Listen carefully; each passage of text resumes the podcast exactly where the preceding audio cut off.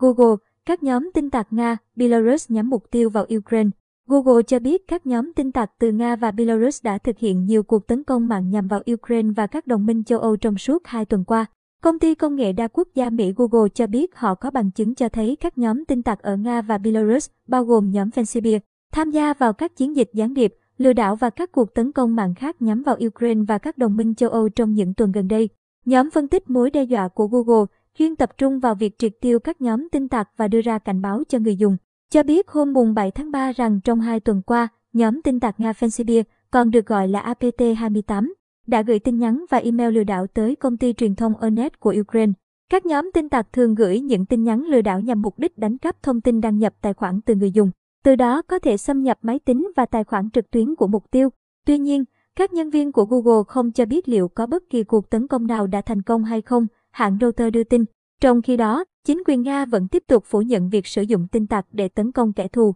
Bên cạnh đó, Google cũng cho hay nhóm tin tặc Belarus có tên là Ghostwriter UNC 1151 cũng đã cố gắng đánh cắp thông tin đăng nhập tài khoản thông qua các nỗ lực lừa đảo nhằm vào các tổ chức quân sự và chính phủ Ba Lan lẫn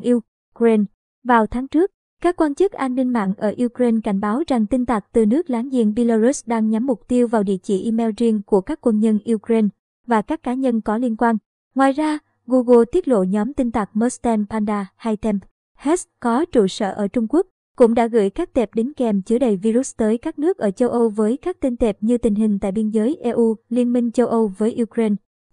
Nhóm phân tích mối đe dọa của Google nhận định hành động này đã đi chệch hướng khỏi trọng tâm các cuộc tấn công của Mustan Panda là vào các mục tiêu ở khu vực Đông Nam Á. Từ khi Nga tiến hành chiến dịch quân sự nhằm vào Ukraine hôm ngày 24 tháng 2, Kiev đã công khai kêu gọi cộng đồng hacker trên toàn thế giới giúp họ bảo vệ cơ sở hạ tầng an ninh mạng và thực hiện các cuộc tấn công mạng chống lại quân đội Nga.